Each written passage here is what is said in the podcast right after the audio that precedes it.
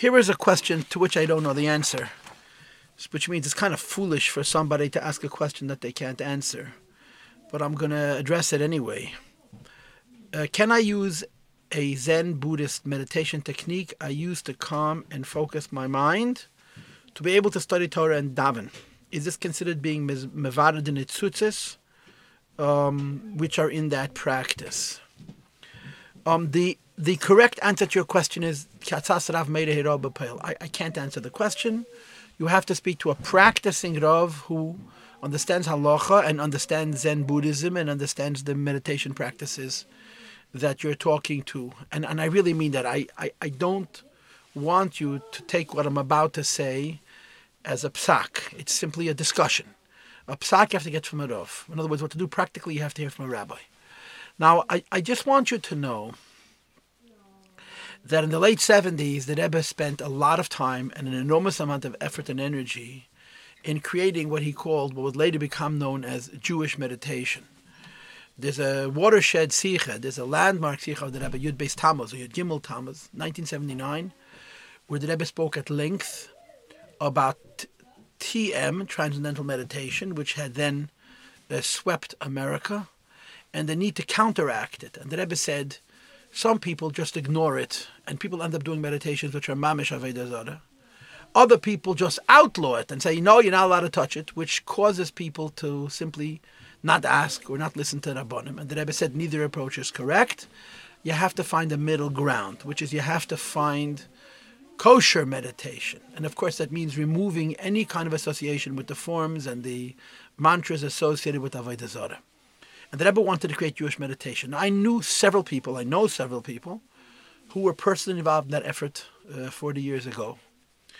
And both of them told me that the Rebbe placed a limitation on meditation, that it should not be used as a religious endeavor, it should not be used as a spiritual technique. In other words, it can't be used directly as a religious tool. You want a relationship with God, you you daven, you study Hasidus, you can contemplate Hasidus, but the art of meditation, in the Rebbe's view, should not be used directly in a religious context. The Rebbe's limitation was that it should be used for medical purposes.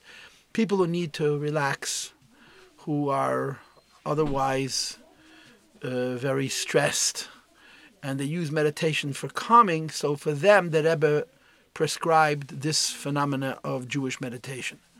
So, to address your question, to use meditation as a religious exercise directly, the Rebbe made it very clear that he opposed it. I, and one of the people I knew told me that somebody who was involved then saw meditation as a means to prophecy. They thought that they could reach his Hispashtus Agashmias.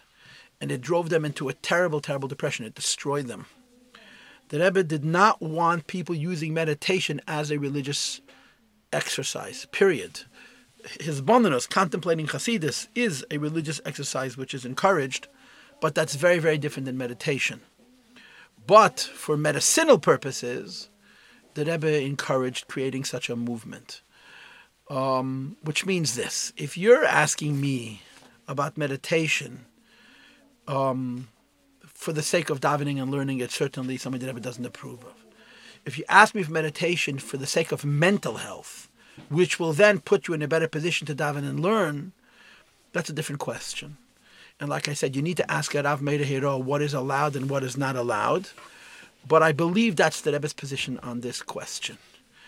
And I, I, like I said, I'm not answering you. I'm telling you you must speak to Rav, but I've been giving you some food for thought. And there've been there have been people who've written about it. Yehuda Landis, Oliver Shalom, was very, very involved in that effort. Um, and there have been people who have written up. Um, on, you can find online if you'll go to Yehuda Landis or Judd Landis online. He's a psychiatrist. You, you probably will find the Rebbe's letters to him about meditation, and you can read them in the original.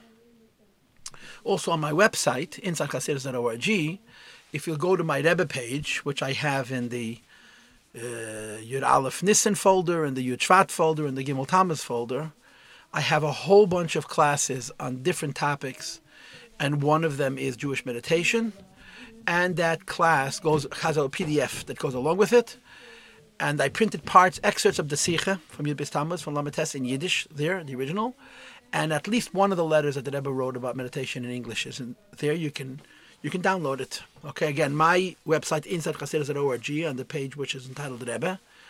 You can find it by going to Stories of the Rabbeim, and you have to scroll down. It's pretty close to the bottom of the page. It's a very long page, around 1979. It's in chronological order, and there's a class on Jewish meditation. Okay, much success and clarity.